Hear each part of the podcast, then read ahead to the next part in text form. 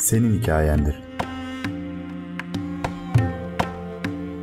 Hikayeler ve masallara dair bir podcast. Hazırlayan ve sunan Ersin Şen.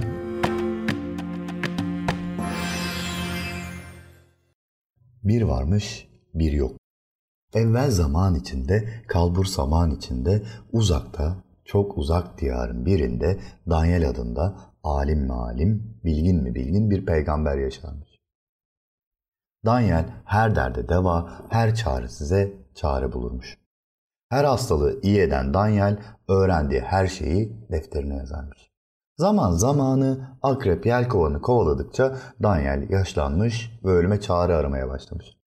Her gün dağ bayır gezer, ölümsüzlük için deva bir ot ararmış. Nitekim ne kadar arasa da bu derdin devasını bir türlü bulamazmış.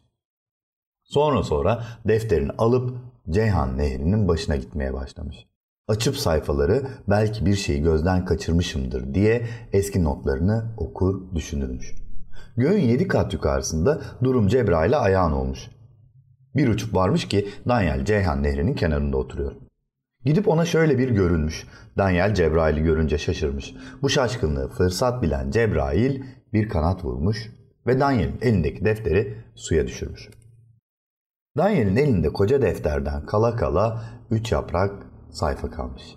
Suya uçan yapraklar Ceyhan Nehri'nin sularıyla erimiş ve ovaları sulamış. Eskiler derler ki Daniel'in defterinin hamurundan dolayı Ceyhan'ın suladığı buğday ve arpa binbir derde devadır. Herkese merhaba. Hikayeler ve hayata dair bir podcast serisi olan Senin Hikayendir'in birinci bölümüne hoş geldiniz. Her hafta hikayelere, masallara ve anlatıların alt dünyasına konuk olacağımız podcast serimizde yer yer fantastik dünyaların kadim topraklarında gezinirken yer yer alanında uzman konukları da ağırlayacağız. Uzunca bir süredir Müzik Masal Cini adı altında araştırma ve arşivleme çalışmaları yaptığım farklı projeleri yürüttükten sonra ilk bölümünü dinlediğiniz bu podcast yayını ile masallara ve hikayelere dahil yepyeni bir kapı açmayı en azından deniyor olacağım. Kimimiz nine ve dedelerimizden, kimimiz anne ve babalarımızdan masallar dinlemişizdir. Kimimiz ise masalları kitaplar, tiyatro performansları veya filmlerden biliriz. Masal dendiğinde hepimizin aklına bir şeyler gelir. Peki nedir masallar? Ya da masal nedir? Türk Dil Kurumu sözlüğü masalı genellikle halkın yarattığı, hayale dayanan, sözlü gelenekte yaşayan, Çoğunlukla insanlar hayvanlar ile cadı, cin, dev, peri ve benzeri varlıkların başından geçen olağanüstü olayları anlatan ebedi tür olarak adlandırıyor. Uzun lafın kısası, masallar ağızdan ağza aktarılarak günümüze kadar gelmiş, kültürün sözlü gelenekle harmanlanmış, sembol ve alt metinlerle dolu eserleridir diyebiliyoruz. Konunun bu kısmını ilerleyen bölümlerde daha detaylı konuşacağız hikaye anlatımının ya da hikayelerin hayatımızda ne gibi bir önemi olduğunu hiç düşündünüz mü? Ki burada anlatı, masal, efsane, anı, hatıra gibi birçok biçim içine alan başlığı aslında hikaye diyoruz. Hikayeler bizim için önemli mi? Önemliyse neden önemli? Bize ne gibi önermeler sular? Ya da kıssadan hisse önermekten başka nasıl bir yardımda bulunur? Bunu konuşmak istiyorum sizlerle bu ve daha sonraki yayınlarımızda. Umberto Eco Anlatı Ormanlarında Altı Gezinti kitabında bu konuyla ilgili tam olarak da şunu söylüyor. Çocuk oyun oynayarak yaşamayı öğrenir. Çünkü yetişkin bir insanın içinde bulunacağı durumları taklit etmektedir. Biz yetişkinler de kurmaca anlatılar aracılığıyla gerek şimdinin gerek geçmişin deneyimine biçim verme yeteneğimizi geliştiriyoruz. Bu ifade anlatının üzerimizdeki etkilerinden birine güzel bir örnek oluşturuyor. Sanırım bu başlangıç noktamız olabilir. Hikaye dinlerken dinlediğimiz hikayenin deneyimini yaşamadan gerçekçi bir şekilde öğrenebilme şansına sahip oluyoruz diyebiliriz. Bu hafta konumuz bilindik bir yerde aslında. Bilindik bir hikayeyle başlıyor.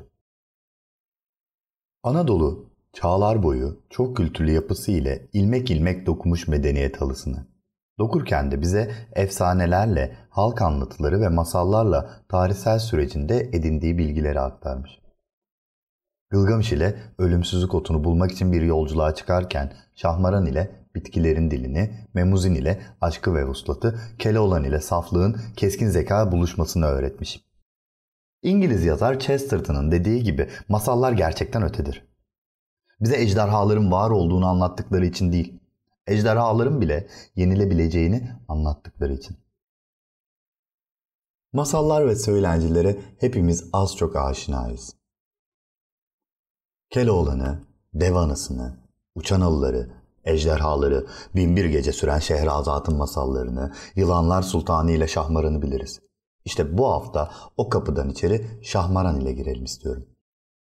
Duvarları asılı olan tablolardan, çeyizlik tepsilere işlenen resimlere, doğa ve muskalardan tılsımlara kadar birçok yerde gördüğümüz Şahmaran'ın izleri Anadolu ile o kadar iç içe geçmiştir ki neredeyse Şahmaran'ı duymayan yoktur ülkemizde.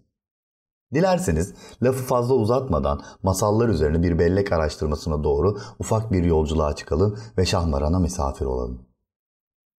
Kimi anlatılara göre kadın, kimi anlatılara göre ise erkek olarak betimlenir Şahmaran. Şah ve maran kelimelerinin bir araya gelerek oluşturduğu bir ünvandır aslında bu. Şah kral, sultan demektir ki burada aslında erkek bir sıfat kastedilir. Maran ise yılan demektir. Anlaşılacağı üzere Şahmaran yılanların sultanı, padişahı ya da kralı anlamına gelir. Gerçek adı bazı hikayelerde kendisinin de dediği gibi Yemliha'dır. Fakat Ashab-ı Keyf kıssasında anlatılan yedi uyurlardan Yemliha ile benzerliği veya bağı var mıdır ben bulamadım. Bulan varsa beni bilgilendirse çok sevinirim. Şahmaran bazı söylencilerde teni bembeyaz pullarla kaplı, belden aşağısı yılan, belden yukarısı güzeller güzeli kadınken bazı hikayelerde yeşil ve kırmızı pullarla kaplı, elleri, ayakları ve kuyruğu yılan bir kadın olarak anlatılmaktadır. Anadolu'daki bazı anlatıcılar elleri, ayakları, belden aşağısı hatta sakalları bile yılan olan bir erkek olarak betimler ve anlatır Şahmaran'ı. Özellikle Tarsus, Mardin, Diyarbakır, Dersim gibi bölgelerde sıkça anlatılan Şahmaran masallarıyla neredeyse tüm Anadolu'da karşılaşırız.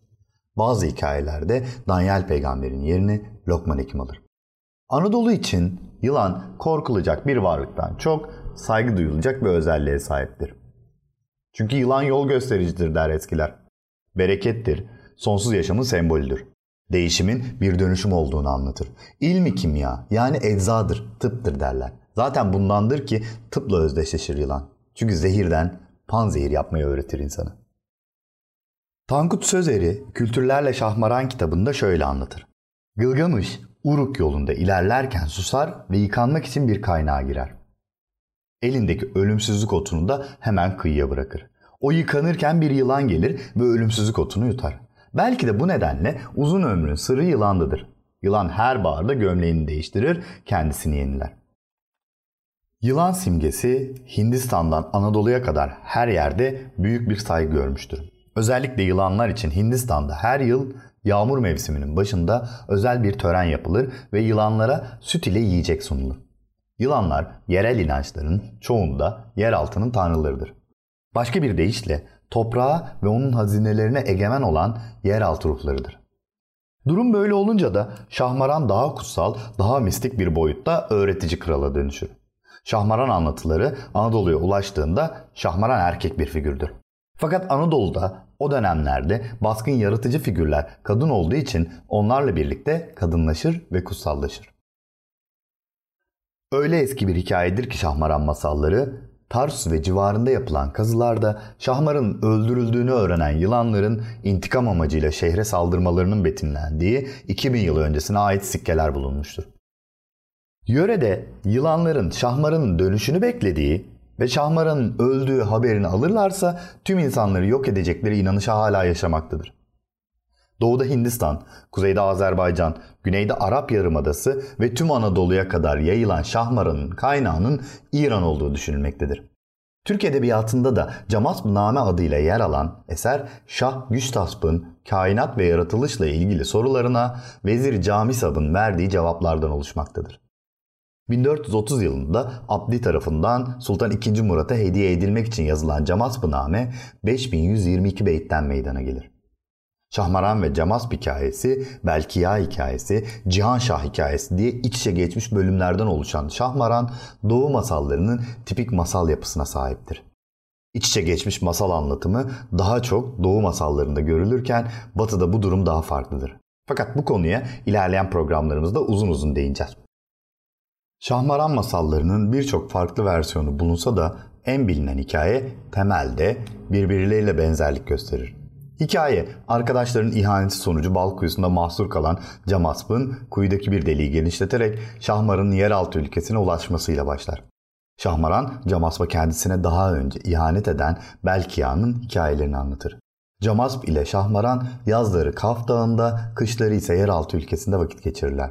Bu sırada Şahmaran günler, haftalar, belki aylar boyunca Belkiya'nın olağanüstü maceralarla geçen hikayelerini parça parça anlatır.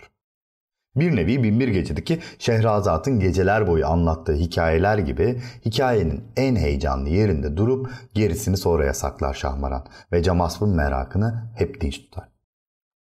Öyle ki hikayeler ilerledikçe Belkiya ejderhalarla savaşır, Çin Seddi'nin kıyısında abı hayatı arar, yerin yedi kaltı altına iner, anka kuşuna biner, perilerle iblislerin savaşına tanık olur.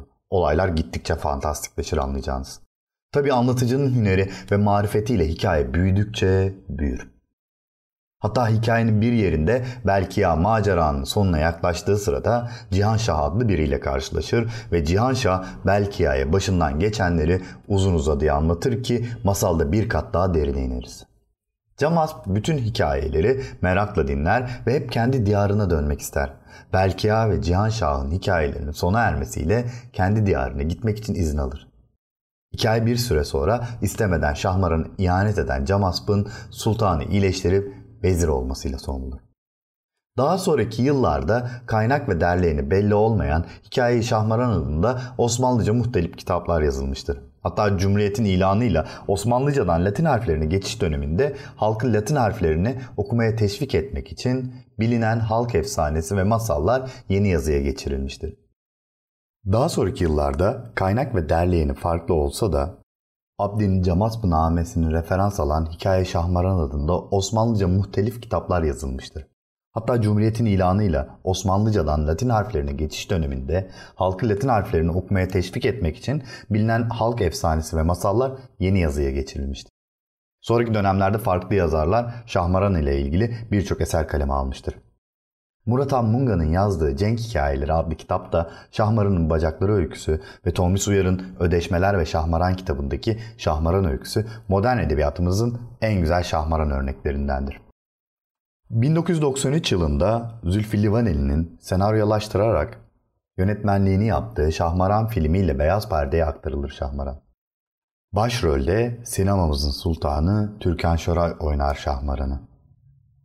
2010 yılında müzisyen Metin Kemal Kahraman ikilisi uzun yıllar süren çalışma ve araştırmaları sonucu müzikleriyle harmanladıkları Sayemora albümüyle Şahmar'ın müzik dünyasına taşımıştır. Albüm Türkçe, Kürtçe ve Zazaca olmak üzere müzikle masal anlatısını buluşturan güzel bir derlemedir. Biz bu bölümde Şahmaran'a masalları kısmından baktık. Anadolu için Şahmaran hala yaşamın içinde canlı bir haldedir. Mardin bölgesinde özellikle cam altı, bakır işlemeciliği ve telkari gibi el sanatları ile uğraşan sanatçılar yüzlerce yıllık bir gelenekten gelen yaratıcılıkları ile geleceğe taşır şahmaranı. O yüzdendir ki birçok evde şahmaranı duvara asılı ya da bir tepsiye işlenmiş halde görebilirsiniz. İlk bölümün sonuna gelirken soru, öneri ve yorumlarınızı Instagram üzerinden ya da bilgi.muzikmasalcin.com adresinden benimle paylaşırsanız çok sevinirim. Aklınızda bulunsun. Ölümü ihanetle de olsa Camasp'ı hikmete ve şifaya yönlendirir Şahmaran ve sırrını söyler Camasp'a. Bir sonraki bölümde görüşene kadar her ne kadar sürçü lisan ettiysem affola.